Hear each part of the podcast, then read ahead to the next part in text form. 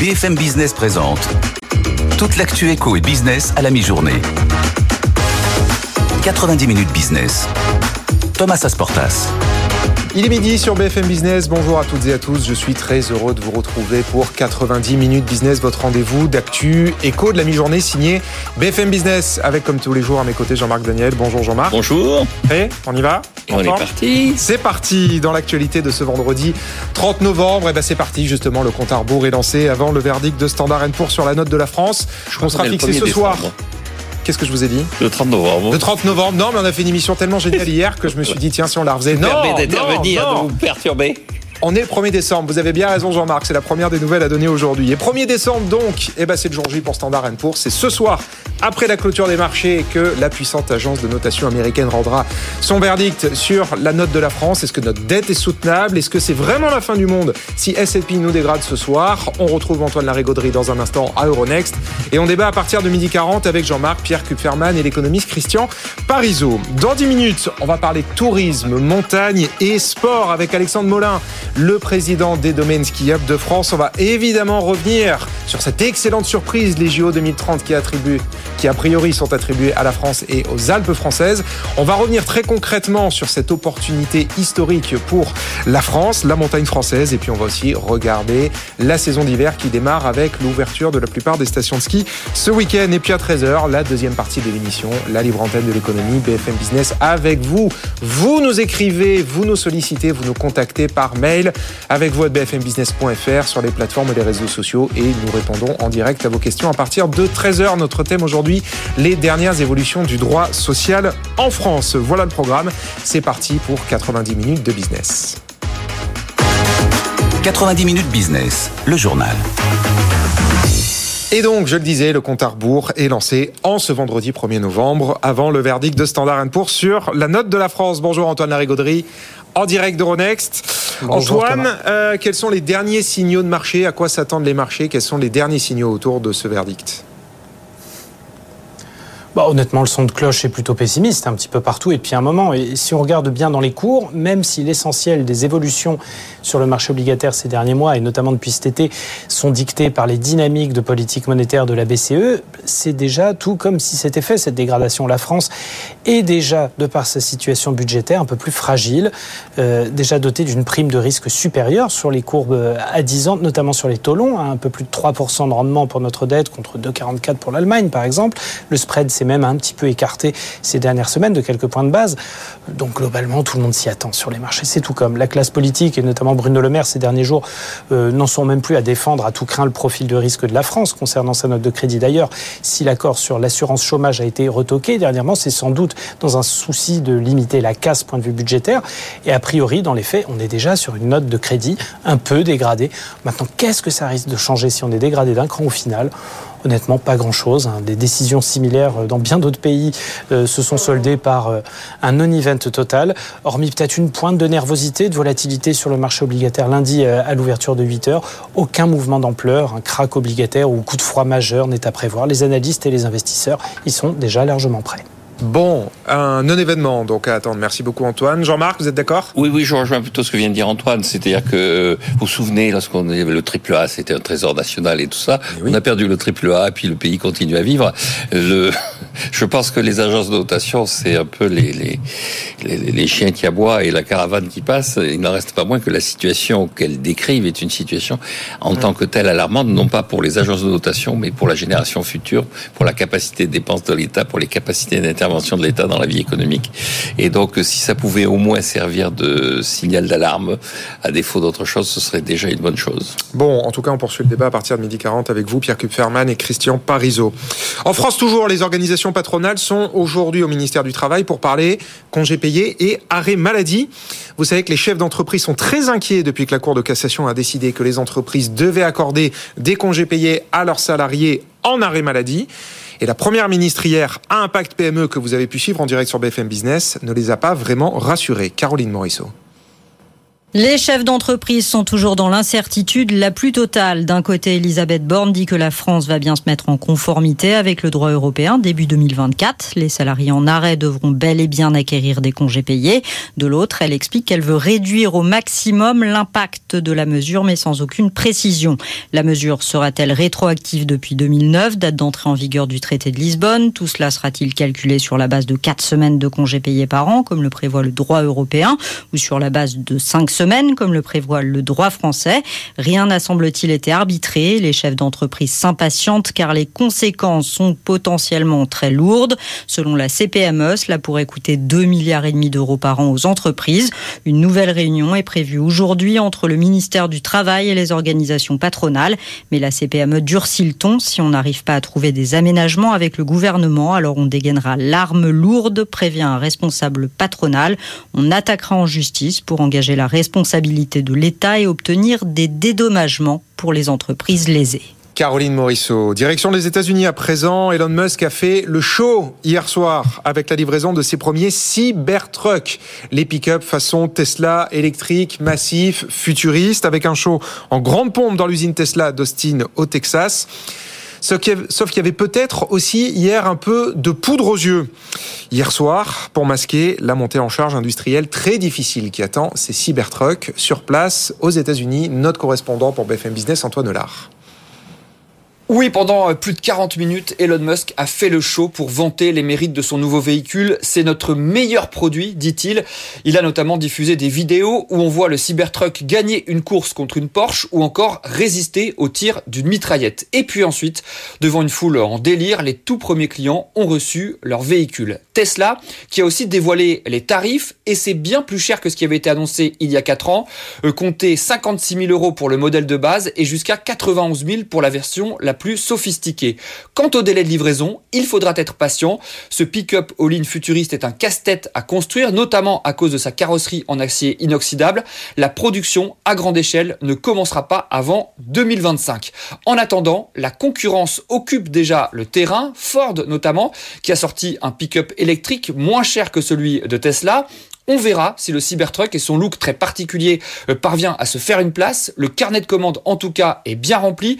Quasiment 2 millions de précommandes, ce qui en même temps ne veut pas dire grand-chose, euh, puisqu'il suffit de verser un acompte de 100 dollars seulement pour s'inscrire sur la liste d'attente. Antoine Hollard, Jean-Marc, une réaction? Oui, oui. Euh, Musk, c'est plus encore qu'un entrepreneur, c'est un showman. C'est-à-dire que la, vraie question, c'est de savoir, dans, ce, toute cette espèce de spectacle permanent qu'il entretient, est-ce que ça débouche véritablement sur des choses concrètes comme SpaceX ou est-ce que ça débouche sur euh, Tesla ou Tesla ah oui ou, ou, ça débouche sur euh, des annonces fracassantes et puis euh, euh une faillite ou un abandon comme la liaison entre San Francisco et Los Angeles et puis ce qui se passe à Twitter qui est devenu X. Donc c'est plus un personnage de, de, spectacle et de comédie que véritablement un entrepreneur. Et donc la question qui se pose c'est quel est le dosage qui fait entre les deux comment tout ça va se terminer. C'est assez passionnant, je trouve. Passionnant, effectivement. Et puis on va voir, euh, et les marchés notamment vont regarder de près, effectivement, le succès économique ou pas de ce Cybertruck, parce que ça coûtait une petite fortune, et euh, pas que d'argent, de temps aussi et d'énergie. Il est déjà Elon Musk. Son principal concurrent, c'est quand même une aberration. C'est-à-dire sur le plan économique, quand on lance un produit, on essaie d'être moins cher que ses concurrents. Lui, il s'affiche en disant je suis plus cher que mes concurrents. On va voir ce que tout ça va donner. Oui, absolument. Et puis pour finir, bon, il n'y a pas que les États-Unis dans la vie, Jean-Marc, vous le savez, il n'y a pas notamment que les géants américains de la tech, puisque ces dernières heures, c'est une application de messagerie française qui fait le buzz. Elle s'appelle Olvid. C'est une concurrente sécurisée de Telegram et de WhatsApp. Et tout le gouvernement s'est mis dessus pour des raisons de sécurité et de souveraineté. Alexandra Paget. La particularité d'Olvid, de l'espagnol olvidar, oublié, Justement, ne retenir aucune donnée personnelle contrairement à ses concurrentes. Pas d'annuaire central, pas d'accès au contact, pas de stockage des données. Les fondateurs de la start-up française se targuent d'avoir créé la messagerie instantanée la plus sûre du monde. Disponible gratuitement sur Android et iOS, l'application ne nécessite pas de carte SIM, donc pas de numéro de téléphone. Ainsi, pas de risque de piratage ou de récupération de vos coordonnées par un tiers.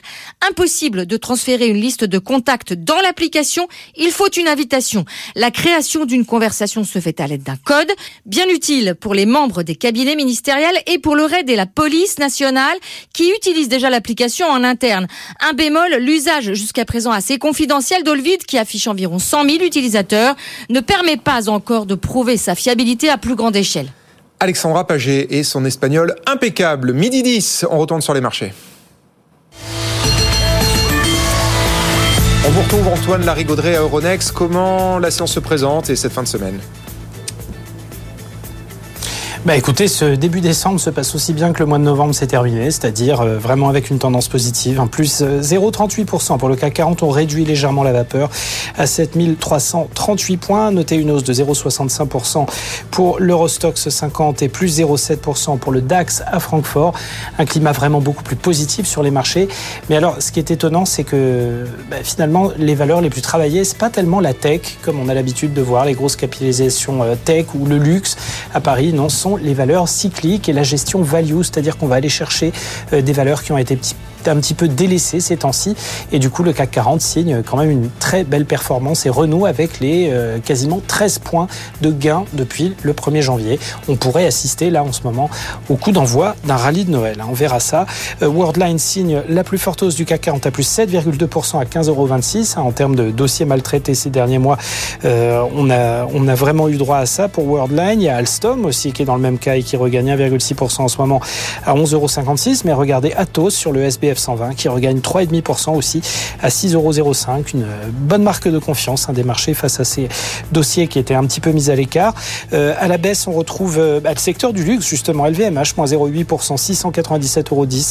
Euh, on a également Pernod Ricard qui perd 1,26% à 156,55 euros. La banque aussi qui a bien fonctionné lors de la séance d'hier et qui a subi des prises de profit. Société Générale, moins 1%, 22,84 euros. Donc la parole aux valeurs cycliques et à la gestion value hein, recovery. Le CAC 40 gagne 0,38% à 7338 points. Notez le petit coup de faiblesse de l'euro-dollar qui est passé sous 1,09. On est à 1,0886 en ce moment, Thomas. Merci beaucoup Antoine et très bon week-end. Midi 12, l'édito de Jean-Marc. 90 minutes business, l'édito de Jean-Marc Daniel. Alors Jean-Marc, on parle défense aujourd'hui puisque euh, vous nous rappelez que les États membres de l'OTAN doivent consacrer 2% de leur budget à la défense nationale. Oui, absolument. Alors pourquoi euh, parler de ça aujourd'hui? Parce que l'Agence européenne de défense, qui est une institution qui a été créée par le traité de Lisbonne, qui est prévu par un des articles du traité de l'Union européenne, et qui s'est substituée à l'antique Union de l'Europe occidentale. Ma génération a connu l'UEO, qui était euh, un des fruits de la guerre froide. Donc cette Agence européenne de défense a sorti son rapport annuel hier et elle euh, en particulier, elle fait un certain nombre de recommandations et puis surtout, elle avance euh, le montant des budgets militaires des pays de l'Union européenne. Alors tous les pays ne sont pas membres de l'OTAN, il y en a d'ailleurs qui sont en train de rejoindre l'OTAN, comme euh, la Finlande ou la Suède, qui n'étaient pas membres de l'OTAN pour des raisons historiques. La Finlande, on parlait de finlandisation au moment de la guerre froide, c'est de pays qui étaient forcément dans une situation contrainte sur le plan de sa politique étrangère. L'Autriche n'en est pas membre aussi pour des raisons aussi de la même nature. Alors si on regarde les chiffres, eh bien en 2022, les 27 pays de l'Union européenne ont consacré 240 milliards d'euros à leur budget militaire. Mhm. Si on regarde les 2% de l'OTAN, effectivement, euh, ça aurait dû faire 320 milliards. Donc on n'est pas au on n'y est pas. On n'y est pas aux 2%. Alors euh, ce que disent les pays concernés, puisque l'agence s'est tournée vers les pays en leur demandant euh, pourquoi ils n'arrivaient pas davantage mobiliser de crédit, il y a deux types de réactions. Il y a ceux qui disent écoutez, on est en train d'augmenter considérablement nos budgets de défense et c'est le cas des pays qui sont proches de la Russie, je pense à la Pologne, aux pays baltes. Et puis la deuxième, c'est de toute façon, même si on n'est pas proche de la Russie, il y a eu une sorte d'électrochoc qui a été 2014, l'annexion de l'Ukraine par la Russie. À l'époque, les budgets militaires euh, totalisaient 170 milliards d'euros et là, on est monté à 240 milliards d'euros. Simplement, quand on va plus loin dans les réponses des pays, on s'aperçoit que tous disent qu'il y a quand même une contrainte budgétaire et qu'ils ont du mal à dégager des crédits pour augmenter leur effort en matière de dépenses sur ce domaine-là. Alors, euh, je me permets de leur donner un conseil. Au lieu de se disperser, c'est notamment le cas que de la France, au lieu de s'engager dans des dépenses tous azimuts sur tout un tas de sujets qui ont lieu toutes les semaines, il y a une nouvelle annonce et que je te subventionne l'arrachage des vignes et que je te subventionne la politique industrielle et que je te subventionne l'acquisition et la réparation de vélos, il y a un moment où il va falloir retrouver ce à quoi sert l'État. Et donc, je rappelle que c'était un peu le titre de mon édito, c'est si tu veux la paix, prépare la guerre. Je rappelle que la formule est en latin et que c'était civis pacem parabellum, c'est-à-dire que déjà dans la plus haute antiquité, on savait que euh, un État a comme première priorité d'avoir des défenses, un budget militaire, une armée qui fonctionne. Sinon, il n'a pas sa raison d'être. Sinon, il disparaît en tant que tel. Bon, le message régalien de Jean-Marc Daniel est passé. Midi 15 sur BFM Business. Dans un instant, euh, eh bien, c'est le président des domaines skiables de France, Alexandre Molin, qui sera notre invité pour parler des JO 2030 et de la saison d'hiver qui démarre ce week-end avec l'ouverture de la plupart des stations. Et puis à 13h, vous le savez, la libre antenne de l'économie, BFM Business avec vous. Vous nous posez vos questions en direct et nous vous répondons à partir de 13h avec nos experts. Notre thème aujourd'hui, les dernières évolutions du droit social. À tout de suite. 90 minutes business, l'invité. La suite de 90 minutes business avec Jean-Marc Daniel, Pierre Kupferman qui nous a rejoint en plateau. Bonjour Pierre. Bonjour. Et notre invité, bonjour Alexandre Molin, merci d'être là. Bonjour. Vous êtes le président des domaines skiables de France. Vous avez aussi vos propres stations de ski, 6, c'est le domaine des Cibelles. sur les Cibelles, oui. Voilà, euh, en Savoie. Je vous ai invité pour qu'on parle de la saison d'hiver parce que ça y est, là, il y a à peu près la plupart des stations qui commencent à ouvrir à partir de, de ce week-end. Puis, comme le rappelait Jean-Marc, euh, la neige commence à tomber. Mais on va évidemment euh, d'abord commencer à parler des JO. Des JO, voilà, cette excellente nouvelle qui est tombée euh, avant-hier. A priori, c'est la France, les Alpes françaises qui vont organiser ces JO 2030. C'est une, une énorme surprise, non, euh, Alexandre Molin? Alors non, c'est une très bonne nouvelle. On n'a pas encore Oui, les la confirmation, Ouais, mais aujourd'hui, on est en dialogue, ciblé Ouais, avec ouais. le CIO, ce qui veut dire qu'on est le candidat pressenti pour accueillir les Jeux. Et je pense qu'il y a eu un travail euh, d'arrache-pied fait intelligemment entre les deux régions et les deux présidents de région pour arriver à se mettre d'accord sur un consensus pour organiser à l'échelle des Alpes françaises ces magnifiques Olympiades de 2030. C'est un moment toujours magique, je pense. On a tous Hum. souvenir des JO de 92 et pour certains peut-être même des JO de D'Albertville, 68. ouais. Euh, Moi, c'est mon. C'est votre cas, je suis désolé, j'ai pas cette chance malheureusement des trois victoires de Kili, mais on espère faire euh, mon- démontrer le savoir-faire français et puis surtout cette orientation qui a été prise de dire on réutilise l'existant. On fait pas une course en avant, Mm. on ne va pas faire de grosses infrastructures, on va utiliser ce qui existe Ouais. et avoir des jeux sobres et intelligents vis-à-vis de l'environnement. Oui, non mais pardon, j'ai employé le mot de surprise parce que la, la candidature, elle a été déposée il y a moins de six mois et elle a été présentée il y a trois semaines. Donc ça a quand même été... euh, Bah, on avait tous les atouts. On a déjà la piste de bobsleigh, on a le Ouais. plein de sauts. Il y a entre guillemets qu'une patinoire qui a à construire. Autrement, on a tout. Non mais les je veux dire, pardon, ça n'a rien à voir avec Paris internationales. 2024 où pendant des mois et des mois et des mois on a préparé le terrain, enfin il y a eu toute une campagne autour. Là, euh, enfin tant mieux, personne ne Les va s'en dernières hein, Olympiades mais, euh, parisiennes étaient en 1924. Nous, les dernières étaient il y a 30 ans. Donc, ça permet d'être prêt et d'avoir, entre guillemets, tout ce qu'il faut. Et puis, vraiment une volonté commune entre Laurent Wauquiez et Renaud Muselier de travailler ensemble et d'avoir quelque chose de cohérent à l'échelle des Alpes françaises. Bon, donc effectivement, vous aviez toute l'infrastructure pour dégainer très vite et l'empocher. Et évidemment, on va pas s'en plaindre, même si on attend la confirmation définitive maintenant. Euh, très concrètement, qu'est-ce que ces JO vont euh, changer pour la montagne française? Déjà un rayonnement pour les euh, sept prochaines années. On va être mis en avant, on va pouvoir montrer notre savoir-faire, et puis ça va remettre un focus sur les Alpes françaises, qui sont le premier domaine skiable au monde en termes de taille, en Ah termes oui. d'infrastructure, en termes d'accueil de clients. Vous prenez juste les Alpes sur la région Auvergne-Rhône-Alpes, plus celles sur les Alpes, ce qu'on appelle les Alpes du Sud, hein, Mmh. sur la région euh, Provence-Alpes-Côte d'Azur, c'est la première zone de ski au monde. C'est énorme. Il n'y a pas une région qui peut dire avoir autant de skieurs. Et c'est surtout Il y a combien de skieurs par an que vous accueillez à peu près Alors, en, En ordre de grandeur, hein, pas au. nous, on parle en journée skieur parce que c'est vrai Oui. qu'on a du mal à différencier. La, la montagne française et les Alpes en représentent 88%. C'est 55 millions de journées skieurs. Un skieur fait en moyenne. Et la progression, c'est combien? Ça a plutôt tendance à, à augmenter ou on est sur un palier On est sur un palier, on est sur une stabilité. On est aujourd'hui sur des fréquentations euh, très orientées sur les vacances scolaires. hein. Plus de 55% de la fréquentation se fait sur les vacances scolaires. Donc une clientèle essentiellement française. Et contrairement à ce que les gens peuvent penser, on n'est pas sur une clientèle CSP+. La clientèle du ski français est à peu près l'image de la population française. On a la majorité des foyers qui viennent au ski qui gagnent moins de 3000 euros par mois dans le ménage. Donc on n'est pas sur des populations extrêmement aisées, ce qui est le symbole qu'on peut avoir à Courchevel, à Megève, mais comme à Saint-Tropez, la clientèle n'est pas la même qu'à la Grande Motte. Donc il y a 250 stations en France et ça permet de correspondre à tous les types de clientèle, à toutes les ambiances et surtout à toutes les bourses. Pierre Kupferman?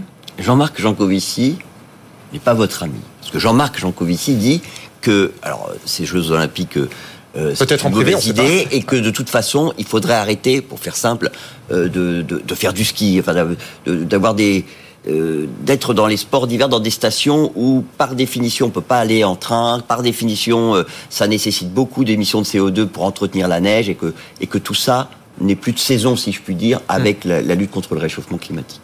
Alors ce matin, il a plutôt dit qu'il fallait éviter de faire énormément de travaux pour euh, créer des Jeux Olympiques. Donc nous, on est d'accord, justement, c'est la candidature française.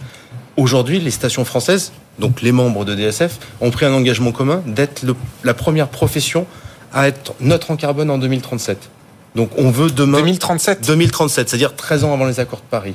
On veut être pionnier dans le changement climatique, dans les Y efforts l'on compris euh, dans l'habitat. Y Alors, nous, déjà sur notre partie, sur l'habitat, on pousse depuis des années pour qu'il y ait de la rénovation, mais le problème, c'est qu'on est confronté à des copropriétés, comme partout en ville, Ouais. et qu'aujourd'hui... C'est là où il y a le plus de passoires thermiques hein, euh, de- Alors- dans les stations de, de ski. Ah ouais, oui, ouais. mais pour deux raisons. Parce que quand vous montez en Oui, on altitude- redonne, pardon, on redonne les chiffres, On- mais c'est plus de 50%, enfin, c'est des taux Tout à dingues, fait, quoi. c'est Ouais. plus de 50%, mais il faut pas oublier qu'il y a un coefficient d'altitude. Donc quand on monte en altitude, le bilan carbone est naturellement augmenté Ouais, sur l'hébergement. Et puis, beaucoup de petites surfaces où le chauffe-eau qui dans 100 mètres carrés est le même dans 18 mètres carrés, forcément ça fait exploser les chiffres. Donc c'est pas que de la passoire thermique, c'est peut-être un moment où il va falloir réfléchir à la classification qu'on fait des logements. Et puis après, sur les transports en commun, on appelle tous les jours à avoir plus de trains, à pouvoir amener nos clients, à créer des câbles qui partent des vallées pour monter dans les stations, pour éviter les voitures. Et puis, la, entre guillemets, la décarbonation des transports, elle ne se fera pas par la montagne. On sait très bien que l'évolution, vous parliez tout à l'heure de Tesla, des voitures électriques ou d'autres moyens propres de transport, c'est un enjeu mondial. Ça nous dépasse et on peut pas en être maître. Par contre, on l'appelle de nos voeux pour que ça aille le plus vite possible. Alors, il y a aussi euh, dans votre actualité un tour de vis en vue sur les plateformes Airbnb, à la fois pour interdire la location des passeports euh, thermiques, comme partout ailleurs, et aussi pour supprimer la niche fiscale, euh, la niche fiscale Airbnb. Sauf qu'apparemment, les stations de montagne ne seraient pas concernées. Est-ce que vous confirmez? Alors c'est pas encore extrêmement clair, mais on sent qu'aujourd'hui il y a effectivement des problématiques de logement dans les villes. Il y a des problématiques sur certaines zones du littoral, mais après ces niches et qui c'est pas une niche fiscale, c'est une fiscalité propre qui n'est pas Airbnb, qui est celle du tourisme, du classement à tout France, qui a été décidé par l'État français pour inciter le petit propriétaire d'une résidence secondaire à mettre en location sans avoir à tenir une grosse comptabilité. Aujourd'hui, il y a un haro là-dessus, comme il y a le triplement de la taxe de séjour. En fait, j'ai l'impression de voir dans le tourisme ce qu'a vécu l'industrie dans les années 80-90. On lui trouverait bientôt tous les mots, mais il va pas falloir se réveiller trop tard parce que c'est quand même la troisième industrie française et que si on va trop loin, on va perdre notre première place, la place de première destination mondiale pour la France. Ces euh, locations-là à la montagne, euh, enfin les, les plateformes type Airbnb, ça représente quelle euh, part du parc euh, locatif?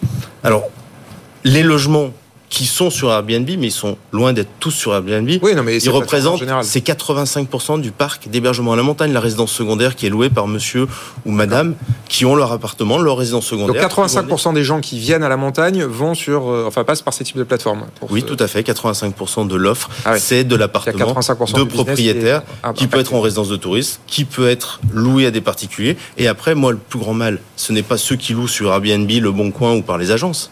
C'est ceux qui l'utilisent trois ou quatre semaines, ce qu'on appelle les volets clos, et qui ne le louent pas du tout. Ça, c'est bien pire.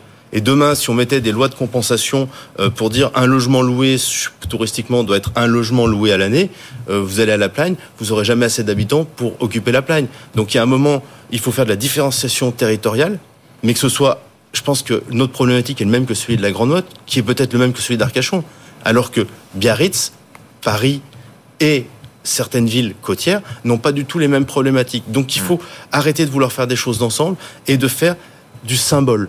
Je pense qu'il faut aller arrêter la politique politicienne et aller dans de la politique efficace qui corresponde aux besoins des territoires. Bon, on va voir comment tout ça va atterrir dans le budget. L'interview est finie. Juste d'un mot, comment se présente la saison d'hiver?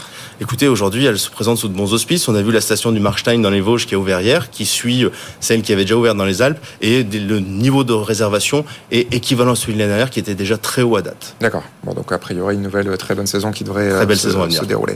On le souhaite évidemment. Merci, merci beaucoup Alexandre Molin d'être venu euh, ce midi Merci. dans 90 minutes business. Tout de suite le top 3 du web.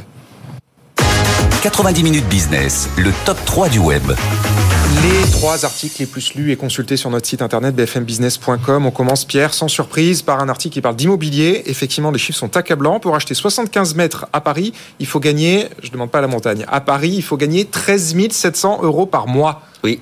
le mètre carré a beau baisser à Paris, on est repassé sous les 10 000 euros en moyenne. Devenir propriétaire dans la capitale reste réservé aux plus aisés. En cause, la hausse des taux. Alors, deux exemples. Actuellement, pour acheter un appartement de 50 mètres carrés à Paris, financé par un emprunt à 4,2% sur 20 ans avec 10% d'apport, bah, il faut gagner au minimum 9 118 euros net par mois avant impôt.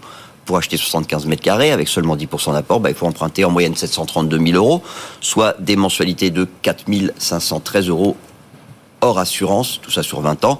Ça nécessite des revenus de net, toujours de 13 677 euros. Et ça, même à deux, c'est un niveau de revenu qui exclut 99% des ménages. Un commentaire, Jean-Marc Oui, alors c'est très divers dans Paris. Hein. Il faut aussi faire la différence entre Paris-Est et Paris-Ouest.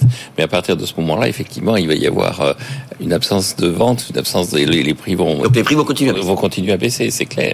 Je, je, maintiens ce qu'il y a d'intéressant dans ce qui se passe, c'est que ce que les Anglais appellent la phase des chiens de faïence, que j'essaie de prononcer à l'anglaise. C'était pas mal. Oui, oui, où, les gens se regardent en attendant de voir ce qui se passe, ah aura été particulièrement longue dans cette phase de l'évolution du marché immobilier. Ouais, ah bah elle est peut-être pas finie d'ailleurs cette phase. Et eh oui, oui. Bon, euh, on continue avec tout ce qui change à partir du 1er décembre, un grand classique. Alors ça c'est, oui, tout à fait. euh, donc premier changement, la prime de Noël qui sera versée précisément le 15 décembre. Vous avez ensuite une partie des retraités qui ont cotisé en tant que salariés du privé la GIRCARCO cesse à partir de euh, ce 1er décembre de minorer la retraite complémentaire appliquée à tous les nouveaux retraités qui ont suffisamment travaillé pour bénéficier de la retraite de base à taux plein, mais qui n'ont pas envie de faire des prolongations pour toucher l'intégralité de leur retraite complémentaire. Depuis 2019, vous savez qu'il faut soit travailler une année de plus, soit accepter 10% de moins sur sa pension pendant 3 ans. Ce principe ne sera plus appliqué pour les nouveaux retraités, mais aussi pour euh, ceux qui euh, à qui il est appliqué en ce moment. Ce qui veut dire que tout le monde touchera 100% de sa retraite complémentaire à partir du 1er avril. Autre changement, la fin de l'aide, ça, ça va plaire à Jean-Marc. La fin de l'aide de l'État à l'achat d'un vélo. En revanche, si vous voulez, eh oui, c'est pour ça. En revanche, si vous voulez acheter un véhicule éligible au bonus écologique, la liste s'étoffe à partir du 15 décembre. On ne sait pas encore euh, quels sont les nouveaux entrants.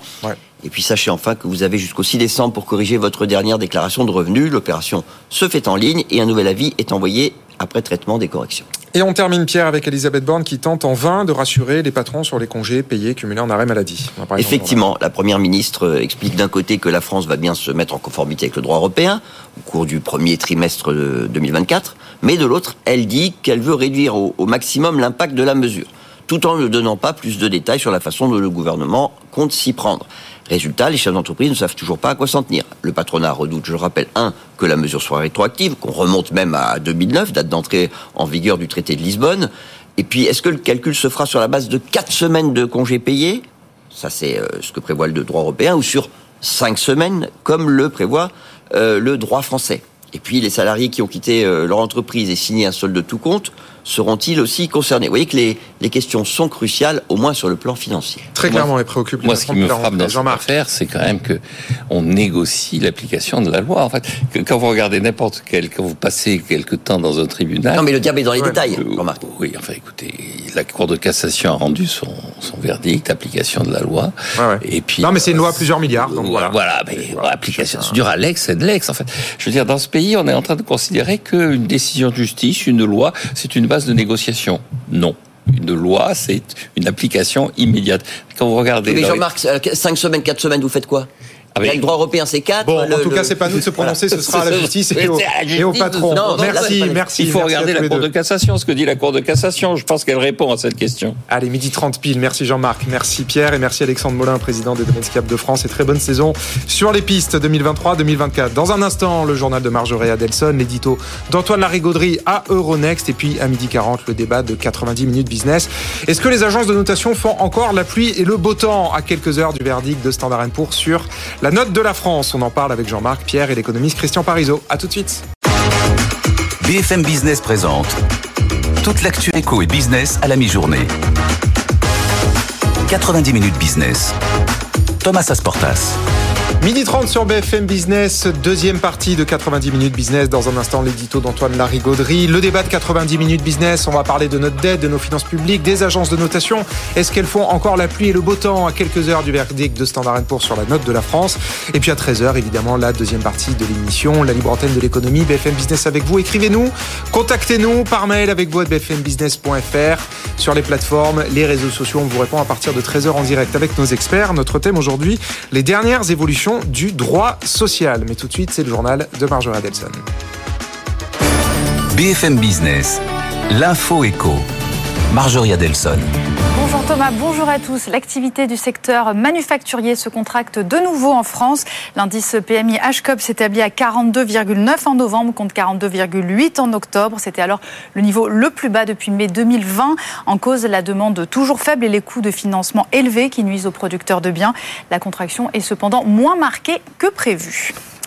Dans l'actualité également, Emmanuel Macron est à Dubaï. Il doit se rendre au sommet des dirigeants qui débutent aujourd'hui à la COP28. Plus de 140 chefs d'État défileront à la tribune pour un discours de quelques minutes. L'objectif est de donner une impulsion politique. Le président français s'exprimera cet après-midi à propos d'une initiative pour inciter les pays émergents à abandonner le charbon. On y reviendra plus tard dans la journée. À la COP28, toujours, les Émirats annoncent un fonds privé géant de 30 milliards de dollars pour la transition. Altera, c'est son nom, aura pour but de créer une finance climat plus juste en insistant sur l'accès au financement pour les pays du Sud. Il sera présidé par le sultan Al-Jaber. BlackRock, le plus gros gestionnaire d'actifs au monde, est partenaire, ainsi que le Canadien Brookfield et l'Américain TPG. Le premier projet serait pour l'Inde avec la création de centrales solaires et éoliennes. Les ventes de voitures neuves bondissent en France en novembre. D'après la plateforme automobile, elles augmentent de 14% sur un an. C'est 152 710 nouveaux véhicules immatriculés. Un chiffre en progression pour le 11e mois consécutif. Sur 11 mois, justement, le volume est déjà plus important que sur l'ensemble de l'année 2022. Mais il reste toutefois largement inférieur au niveau d'avant-crise. Dans le détail, Renault grimpe de 15% alors que Stellantis recule de 3,84%. Vous pourrez bientôt faire le plein d'hydrogène chez Carrefour. Le groupe a conclu un partenariat avec ISETCO pour développer des stations en Ile-de-France. Les cinq premières devraient être prêtes d'ici l'été 2024. Prisma Media a racheté Côté Maison, un éditeur spécialisé dans la décoration haut de gamme. C'est ce que vient d'annoncer le numéro 1 de la presse magazine en France, détenu par Vivendi. Les deux sociétés étaient en discussion depuis le mois d'août. Côté Maison existe depuis plus de 40 ans et emploie 20 personnes. On termine avec des nouvelles nominations au sein de Lagardère. Serge Nedjar, patron de CNews, et Gérald Brice de Canal+, sont nommés à des hautes fonctions à la direction des médias. Elles font suite au rachat de Lagardère par Vivendi. Il s'agit justement de dirigeants issus du groupe et fidèles de Vincent Bolloré. La semaine dernière, c'est Maxime Saada, patron de Canal+, qui était nommé vice-président de Lagardère. Voilà pour les dernières informations économiques. Tout de suite, on va jeter un coup d'œil au marché. Le CAC est dans le vert avec plus 0,42% et 7341 points, Thomas. Merci beaucoup, Marjorie. Bah, les marchés, justement, on retourne à Euronext. Retrouvez Antoine. 90 minutes business, l'édito d'Antoine. Midi 35, Antoine Larigauderie, Euronext, votre dernier édito de la semaine. Vous nous parlez du S&P 500 aujourd'hui parce que dans les 5 plus fortes hausses du moment, bah, il y a deux valeurs crypto, c'est ça? Oui, exactement. Et euh, il, est très intéressant ce palmarès du S&P 500 sur le mois de novembre, tout simplement parce que, et on vient de le voir du côté de, de la bourse européenne, ce qui, ce qui tend à, à marquer peut-être ce début de, de rallye de Noël, on va l'espérer, c'est le retour sur les dossiers un petit peu délaissés et sur les valeurs industrielles, les valeurs cycliques. Et du côté de Wall Street, il faut quand même bien reconnaître que le S&P 500 nous sort quand même sa meilleure performance euh, lors d'un mois de novembre depuis 1980, donc c'est à noter. Et qu'en tête, bah, évidemment, on retrouve la tech. La tech, euh, c'est bien beau. Euh, intuitivement, on va se dire quoi Microsoft, on va se dire Apple, on va se dire euh, Amazon. Bah, pas du tout. Si vous regardez, c'est très très parlant. Alors vous parlez euh, de la crypto, et ça, c'est effectivement un facteur très intéressant. Les gains euh, de tête sur le S&P 500 en novembre, Coinbase signe une hausse de 62%. Coinbase, on en a parlé. FTX a fait faillite. On se retrouve avec Binance décapité et on ne sait pas très bien où ils vont. Coinbase, c'est le dernier des Mohicans, c'est la dernière grande major euh, du trading de crypto. Donc c'est la deuxième plus forte hausse euh, du S&P 500. Mais on trouve euh, également derrière Block, hein, le spécialiste de la blockchain dirigé par Jack Dorsey, l'ancien patron de Twitter, qui gagne 58%. Donc les cryptos à garder à l'œil et pas tellement en tant qu'actifs en soi, mais ceux qui en vivent. Ça, c'est quand même à regarder comme grande ligne directrice pour cette fin d'année. Et puis sinon, ça va un petit peu avec. Il y a quand même un nombre hallucinant d'entreprises du cloud qui signent des performances extraordinaires. Bah, crypto et puis surtout intelligence artificielle parce qu'on a besoin euh, en tout et pour tout du, cloud hein, pour faire fonctionner ces, technologies. Snowflake plus 22%, Palantir plus 35%, on a Cloudflare aussi plus 36%, Datadog plus 43%. Euh, vraiment, on n'a que ça euh, et c'est vraiment extrêmement étonnant parce qu'on a l'impression que la techno américaine fonctionne pas d'un bloc. Il y a véritablement des dynamiques divergentes qui sont en train de, de se former avec des performances particulièrement fortes, donc pour les cryptos et pour le cloud. Très intéressant, Antoine. Merci beaucoup, Jean-Marc. Une réaction? Oh, mais je pense qu'il faut faire la distinction entre la technologie, effectivement, qui est extrêmement utile et qui va euh, apporter beaucoup et donc sur lesquels on peut miser, et l'utilisation au travers de produits comme les cryptos, sur lesquels j'aurais davantage de doutes. Et donc, je pense que les entreprises qui font de la blockchain, oui, les entreprises qui font de la crypto, Peut-être. Bon, en tout cas, effectivement, Antoine a bien raison de nous rappeler que toutes les valeurs tech ne sont pas à mettre dans, dans le même panier. On ne parle pas du tout euh, de, de, même business. Merci, merci beaucoup Antoine. Très bon week-end. On vous retrouve évidemment lundi dans un instant le débat de 90 minutes business.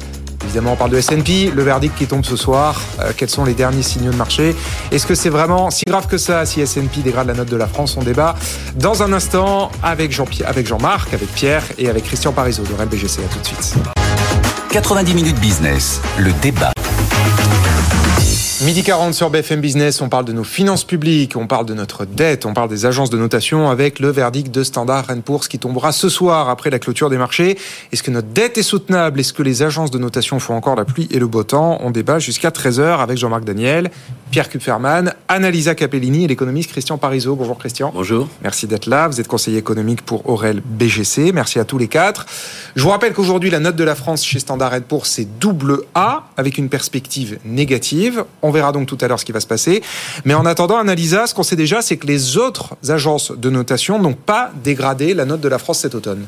C'est ça, vous l'avez dit. Hein. Cet automne, euh, Moody's a décidé de maintenir la dette de la France à AA2. C'est une des meilleures notes possibles avec une perspective qui reste euh, stable, ce qui signifie que l'agence euh, n'envisage pas pour l'instant de, de, changer sa notation. Même chose pour Fitch qui s'est prononcé le 27 octobre et qui a décidé de maintenir la note de la France à double A négatif, donc estimant que le pays bénéficie d'une économie importante, riche et diversifiée, d'institutions fortes et efficaces et d'une stabilité macro-financière reconnue. Mais attention, parce que ses finances publiques et en particulier son important niveau d'endettement, eh bien, constituent un point faible dans sa notation. La perspective, là encore, reste stable. Voilà, ça a changé hein, par rapport au printemps dernier quand la note française avait été abaissée d'un cran justement par cette agence euh, Fitch, qu'il avait abaissé à A à négatif avec toujours une perspective stable. Alors pour justifier euh, sa décision, euh, Fitch avait évoqué les déficits budgétaires importants et euh, pas suffisamment d'efforts faits pour les réduire, mais aussi les tensions autour de la réforme des retraites qui pouvaient constituer une impasse politique. Mais effectivement, cette réforme des retraites qui avait un peu fait vaciller la note de la France au printemps dernier. Euh, je me tourne vers vous, Christian Parizeau. Euh, en tout cas, là, à l'automne, enfin le mois dernier, en plein examen du budget, les agences de notation n'ont pas touché, euh, enfin Fitch et Moody's en tout cas, n'ont pas touché à la note de la France. Est-ce que c'est bon signe pour ce soir? pas forcément. Après, il y a chaque agence a un peu sa méthodologie et prend en compte euh, les différents risques. Euh, ce qui est certain, c'est qu'il n'y a pas euh, forcément une beaucoup d'éléments nouveaux qui justifieraient qu'on a une dégradation supplémentaire, hormis que la France fait pas beaucoup d'efforts pour réduire son déficit public dans les prochaines années, euh, qu'il est que la France est un petit peu en retard par rapport à d'autres pays européens dans les efforts de budgétaires. maintenant il y a l'élément central qui touche tous les pays aujourd'hui et qui, devient, qui va devenir de plus, euh, plus en plus essentiel, c'est la remontée des taux d'intérêt, mhm. qui est un élément clé aujourd'hui. Alors c'est pas c'est pas qu'on va faire défaut sur, sa, sur la dette, c'est qu'aujourd'hui le service de la dette euh, des États est appelé à augmenter. Et le gros problème que l'on a quand on a un service de la dette qui augmente, c'est que on, on, c'est une part de plus en plus importante de vos dépenses et vous n'avez plus de flexibilité budgétaire pour assurer le reste des dépenses publiques. Mmh. Et donc aujourd'hui, euh, je dirais que ce qui le principal problème de la France, c'est cette remontée des taux d'intérêt, le fait que la BCE a priori à partir de mars va commencer à réduire son portefeuille obligataire aussi. Donc ça veut dire qu'il va falloir acheter de la dette. Va falloir voilà, va falloir de refinancer une grande partie de la dette française. Donc euh, oui, il y aura des tensions euh, de plus en plus ouais. fortes et euh, derrière les agences de notation ne peuvent que mettre en avant que quand même le risque sur la dette française va augmenter. Maintenant, attention, c'est pas pour ça que les taux d'intérêt montent. C'est ça le, le, le problème. C'est-à-dire que c'est pas pour ça que les investisseurs exigent plus de rémunération pour prêter à la France. Mm. Peut-être en relatif, par rapport à l'Allemagne. On va regarder la notation, on va dire bon est-ce que j'achète de l'Allemagne ou de la France? Donc là, je vais regarder la notation et je vais peut-être en relatif demander une prime de risque supérieure. Mais on sait très bien que le niveau des taux d'intérêt dépend de d'autres facteurs euh, qui sont euh, l'équilibre offre-demande, qui sont liés à la conjoncture, qui sont liés à plein d'autres éléments, à la politique monétaire, à plein d'éléments qui jouent euh, derrière tout ça. Donc ça a un impact, mais très limité. Mais par contre, le vrai, la vraie sujet de préoccupation aujourd'hui, c'est euh, le fait que dans les prochains mois, les prochaines années, euh, l'État français va devoir s'endetter à des niveaux de taux d'intérêt beaucoup plus élevés, et ça enlèvera beaucoup de flexibilité budgétaire pour l'État français. Oui, mais ça, pardon, Christian euh, Parizeau, c'est pareil pour tout le monde. Les taux, Alors, c'est vrai pour tout le monde, sauf que c'est là que rentre en compte le, votre niveau d'endettement. C'est-à-dire que si vous avez un niveau d'endettement à 70% du PIB, vous n'avez pas la même contrainte quand vous allez refinancer votre crédit et que vous allez refinancer à des taux d'intérêt plus. Alors c'est lent, hein, c'est pas quelque chose qui se passe d'un seul coup euh, brutalement. Ah, Ce qu'il faut bien comprendre, c'est qu'on a une maturité de la dette et euh, au fur et à mesure que la dette tombe, on se refinance à des taux d'intérêt plus élevés. Alors c'est vrai qu'il y a encore euh, un an ou deux, on se, on, se finançait avec des taux d'intérêt négatifs. Là maintenant, il va falloir une fois que c'est une fois que ces obligations arriveront à maturité, on va les remplacer par des nouvelles obligations. Et là, à ce moment-là, on prendra en compte. Donc l'effet, l'avantage, c'est que c'est pas quelque chose qui, qui, surprend les investisseurs. On connaît un peu la dérive de la dette, mais c'est juste que il faut bien rentrer en compte, c'est qu'on a vécu pendant plusieurs années sur le, la charge de la dette qui diminuait malgré une hausse de l'endettement. Mais aujourd'hui, c'est l'effet un peu boomerang parce que au fur et à mesure que votre dette va se refinancer, quand vous avez euh, 130 points de PIB à refinancer, c'est pas du tout la même chose quand vous en avez 70. Si les taux d'intérêt ont monté de 100 points de base, 200 points de base, 300 points de base. Donc là, le gros problème, c'est que ça va aller tout doucement. Ça va être une vraie contrainte à un moment donné où on a encore euh, pas mal de, de, les finances publiques doivent être utilisées pour servir à financer la transition énergétique. À un moment donné où on a un modèle social qui quand même devient de plus en plus compliqué et coûteux à gérer. Donc c'est une contrainte supplémentaire qui va limiter énormément l'action du gouvernement. Jean-Marc Daniel. Oui, par rapport à ce que vient de dire Christian, je, je partage ce qu'il vient de dire. Je ferai quand même deux ou trois bémols par rapport à ça. La première chose, c'est que effectivement, on voit beaucoup tous les jours, on voit euh, afficher les taux d'intérêt, c'est les taux de marché c'est pas les taux à l'émission. L'État n'emprunte pas à ces taux-là. C'est-à-dire que les taux de marché, c'est les taux qui représentent effectivement sur le marché l'offre et la demande d'obligations. Mais lorsque l'État se porte, il se porte vers des gens très particuliers qui sont les spécialistes en valeur du Trésor. Et le comportement des spécialistes en valeur du Trésor, il est déterminé par les taux d'intérêt, mais par aussi la capacité qu'ils ont à se défaire de la dette en question. Et cette capacité, elle est typiquement lié à l'attitude de la Banque centrale. C'est-à-dire si la Banque centrale annonce des programmes de rachat, la capacité à se défaire de la dette est quasi infinie. Et donc le véritable enjeu, indépendamment même de l'évolution des taux d'intérêt, c'est le comportement des banques centrales en termes de rachat. Et ce qui fait la grande ça, différence. Christian l'évoquait, ouais. Oui, oui, c'est au printemps, on pourra avoir un début de tournevis. Et c'est très important parce que la France a cette particularité comme tous les membres de la zone euro, de ne pas avoir sa banque centrale propre. C'est-à-dire que la, la, grande différence avec les États-Unis, par exemple, ou le Japon, c'est que la banque centrale du Japon, elle détient 50% de la dette publique du Japon, avec des taux d'intérêt au Japon qui restent très très bas, parce que la banque centrale, la deuxième remarque que je ferai, c'est que cette dette qui est détenue par la banque centrale, elle est à taux zéro, parce que la banque centrale rend les taux d'intérêt, les intérêts qu'elle a perçus. Et vous avez des techniques financières. Vous regardez là aussi les comptes du Japon. La dette publique, qui est 250% du PIB, ne coûte pratiquement rien. Pourquoi? Parce qu'en plus, vous avez une partie qui est détenue par la Banque centrale et une autre partie qui est sous forme de ce qu'on appelle des, des, des, obligations à coupon zéro. Vous, vous prêtez à l'État et l'État ne vous donne rien pendant 10 ans. Et au bout de 10 ans, il vous rembourse le capital plus les intérêts cumulés. Et au bout de 10 ans, quand vous allez de nouveau voir l'État, l'État vous dit, mais on va reprolonger l'affaire pendant 10 ans. C'est-à-dire dans 10 ans, de nouveau, vous vous retrouverez avec le capital que vous m'avez reprêté, les intérêts de la première période que vous m'avez toujours pas versé, plus les intérêts de la deuxième période. Donc la charge de la dette est devenue quelque chose qui est quelque chose de assez artificiel mhm. et qui est très conditionné par le comportement de la Banque centrale et des techniques financières qui sont associées. Et donc je crois qu'un des vrais enjeux maintenant, indépendamment de ce que disent les agences de notation, c'est ce que dit la Banque centrale. Comment est-ce que la Banque centrale va réagir? Comment est-ce qu'elle a fait un quantitative easing qui était en baisse des taux augmentation de la quantité de, de, de, rachat. Elle a remonté les taux. Qu'est-ce qu'elle va faire sur les rachats? Sachant que, objectivement, l'accord de Karlsruhe a raison ces rachats, à mon avis, étaient contraires au traité. Ah. Et donc, euh, ah. la Banque centrale, si elle veut être indépendante, si elle veut retrouver sa légitimité, au lieu de massacrer l'économie avec des taux d'intérêt élevés, il faut qu'elle annonce clairement aux États que comme elle est indépendante, elle va arrêter de racheter les obligations. En tout cas, elle va annoncer qu'elle va les racheter à hauteur de temps, par année, de façon à réaffirmer son indépendance. Et donc, pour moi, le nœud du problème, c'est pas S&P, c'est Madame Lagarde. Bon, eh ben la démonstration est bouclée. Je rebondis quand même sur euh, la cour de Karlsruhe, parce qu'effectivement, il y a l'indépendance de la Banque centrale qui avait euh, été dans, dans l'actualité il y a quelques mois. Il y a aussi, depuis quelques jours, l'affaire du budget allemand. On voit bien que l'équation budgétaire, vous nous rappeliez toutes les difficultés à tout faire rentrer dans les cases, mais on n'est pas les seuls concernés. En Allemagne aussi, ils n'arrivent pas à boucler leur budget, et on parle de l'Allemagne. Donc les, les finances publiques, c'est plus vraiment un sujet discriminant pour la France. Je parle même pas des États-Unis qui ont un endettement faramineux. Oui et non, parce que euh, alors juste pour revenir sur un point important, euh, la BCE a dû un petit peu euh, tordre les traités pour être prêteur en dernier Un petit ressort. peu être, euh, voilà. Pour être- un euphémisme. C'est vendredi, Jean-Marc, c'est vendredi. vendredi. On va pas se fâcher, c'est vendredi. Voilà. Ce que, ce que Monsieur Draghi a fait à l'époque, il a, il a dit on sera prêteur en dernier ressort parce qu'il y a un moment donné, il y avait une vraie perte de confiance des investisseurs en disant les États un jour pourraient ne pas rembourser. Dans ce cas-là, faut pas détenir de la dette. C'est-à-dire que si vous pensez qu'un jour les États peuvent ne pas rembourser, vous ne refinancez plus ces États et donc mécaniquement ils ne remboursent pas et ils font faillite. Donc il y a un côté de confiance.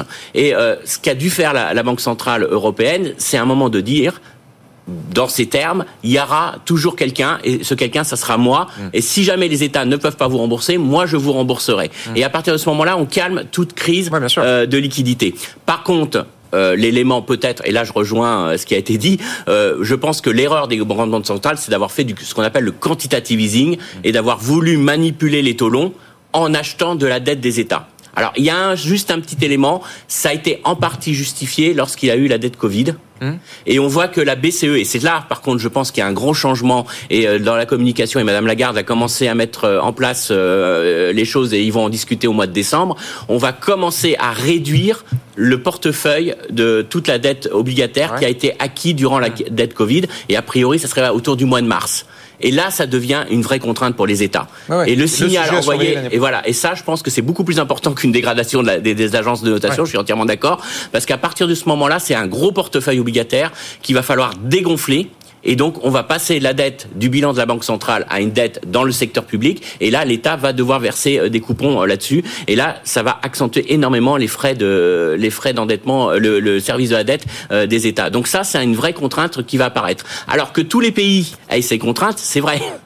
Euh, je dis pas que la France est plus mal lotie qu'une autre et la France n'est pas euh, c'est pas la, la plus à risque. La plus à risque, ça reste quand même l'Italie vu son niveau d'endettement, mais aussi euh, la Alors, France. pardon, même l'Italie, Moody's a relevé la perspective. Oui, parce que l'Italie a au moins un avantage, c'est que l'Italie a ce qu'on appelle un excédent euh, primaire positif, c'est-à-dire que hors charge d'intérêt. Oui, absolument. En Hors charge charge d'intérêt, alors, alors que elle la France, alors que la France a un déficit primaire. Mais, voilà. euh, Alors que la France, on continue à s'endetter. Voilà, on on- on- on a- on n'arrive même pas à rembourser notre dette, pour faire simple. C'est-à-dire que si, concrètement, si on annulait la dette, on disait écoutez, annule tout, on serait même pas équilibré. C'est-à-dire, non, non, non, non, notre budget serait même pas équilibré. Alors que les Italiens, s'ils disaient on annule toute la dette, et ils dégageraient des excédents budgétaires. Donc, ils- si on apurait le passé, on aurait effectivement un avis. Alors que nous, même en apurant le passé, on aurait encore du déficit. Bon. Donc c'est non mais après il y a la dynamique et le gros problème qu'a la France de plus en plus c'est que ça fait quand même depuis des années qu'on n'améliore pas cette dynamique. Et c'est ça aujourd'hui qui peut être sanctionné par les agences de notation, plus que euh, le fait, euh, le niveau d'endettement. C'est véritablement la dynamique de la Mais dette alors, qui, qui, qui vous, devient. vous dites, on sera peut-être sanctionné ce soir, mais vous l'avez démontré aussi, quand bien même ce serait le cas, ce serait pas la fin du monde, on n'aurait pas une envolée des taux. Comment expliquer sur le temps long, enfin en tout cas depuis quelques années, que les agences de notation ne fassent plus la pluie et le beau temps, en tout cas sur les taux souverains? Parce qu'il y a quelques temps, c'était vraiment scruté de très près et le coup, près, le coup près pouvait tomber et faire très mal. Pourquoi c'est plus le cas aujourd'hui? Alors sur l'Europe, parce qu'il y a un, é- un- un élément très clair, c'est que tout le monde pense que la BCE, quoi qu'il arrive, ne laissera pas la France tomber, faire un défaut sur sa dette, parce que le choc sur la zone euro serait beaucoup trop violent. On l'a vu avec un petit pays entre guillemets de la Grèce, comme la Grèce, qui, qui a vraiment eu un impact très violent. Et donc on se dit aujourd'hui, surtout après ce qu'a dit Monsieur Draghi, en disant ce qu'il fera nécessaire, il fera le nécessaire pour pas que la zone euro explose. Ah ouais. À partir de ce moment-là, et du côté des la- États-Unis, Ouais. on peut être aussi en doute, hein, euh, mais on se dit que la Banque centrale américaine, euh, quand même, réagira et fera en sorte que euh, les taux d'intérêt ne compromettent pas la croissance économique. Donc, à partir de ce moment-là, on est, on est certain. Le, le- le gros problème qu'on a en Europe, enfin, ce qui va se poser à la France et aux autres pays européens, encore une fois, c'est plus, c'est pas un problème de défaut. Et je pense que c'est là qu'on pose peut-être mal la, la question. Ouais. La, la vraie, le c'est vrai vrai, d'abord, problème. c'est peut-être aux agences de notation Voilà. aussi de la reposer Voilà. quelque part. de- Voilà, à un moment donné, il faut bien se dire que le gros problème de la France France ou des autres États, ça sera pas un problème de défaut, mais encore une fois, comme je l'ai dit tout à l'heure, c'est un problème de flexibilité budgétaire. À partir du moment que vous êtes tellement endetté et que vous avez un service de la dette, vous ne pouvez plus investir dans l'école, vous pouvez plus investir dans la transition énergétique, et là, ça pose un réel problème pour la croissance euh, à venir et la croissance potentielle. Mais c'est ça le plus gros problème aujourd'hui. Et donc les agences de notation, on s'en moque un peu de leur notation. On sait parce que ça ne jouera pas sur le, le, fait que les investisseurs internationaux prêteront à la France. Mais euh, le fond du problème, c'est euh, qu'est-ce qu'on attend dans les finances publiques et qu'est-ce qu'on veut avoir comme action, comme rôle de l'État dans les, euh, à venir dans, dans la gestion euh, publique. Bon, pour répondre immédiatement, oui, très rapidement à votre ouais. question, euh, quand on disait le triple A, c'est un trésor national, grande déclaration, la lettre qui a été envoyée par la BCE à Silvio Berlusconi qui dit je me soumettrai pas, qui a démissionné, et c'est Mario Monti qui a fait le sale travail, c'est 2011. Hmm. La déclaration de Mario Draghi, c'est je sauverai l'euro, quoi qu'il en coûte, c'est 2012. Donc ce qui s'est passé entre le règne des agences de notation en véritable épée de Damoclès et aujourd'hui, c'est 2012, c'est la, la déclaration de Mario Draghi. Ouais, la, question, le voilà, la question, c'est la, la, la, prochaine déclaration de Madame Lagarde. À ce moment-là, ça peut redonner si elle dit maintenant je liquide tout et je rapplique les redonner ses lettres de noblesse aux agences de notation. Je on verra ça, des, on voilà, très près à partir du printemps voilà, 2024. Absolument. Merci, merci infiniment. C'était extrêmement clair et instructif. Merci à tous les trois, Jean-Marc Daniel, Pierre Kupferman, Christian Parizeau. C'est la fin de ce débat. Verdict ce soir, donc de S&P. Dans un instant, eh bien 90 minutes business avec vous, la libre antenne de l'économie. Vous nous posez vos questions. On y répond en direct dans 5 minutes. Notre thème, le droit social aujourd'hui. À tout de suite. 90 minutes business. Toute l'actu éco et business à la mi-journée sur BFM Business.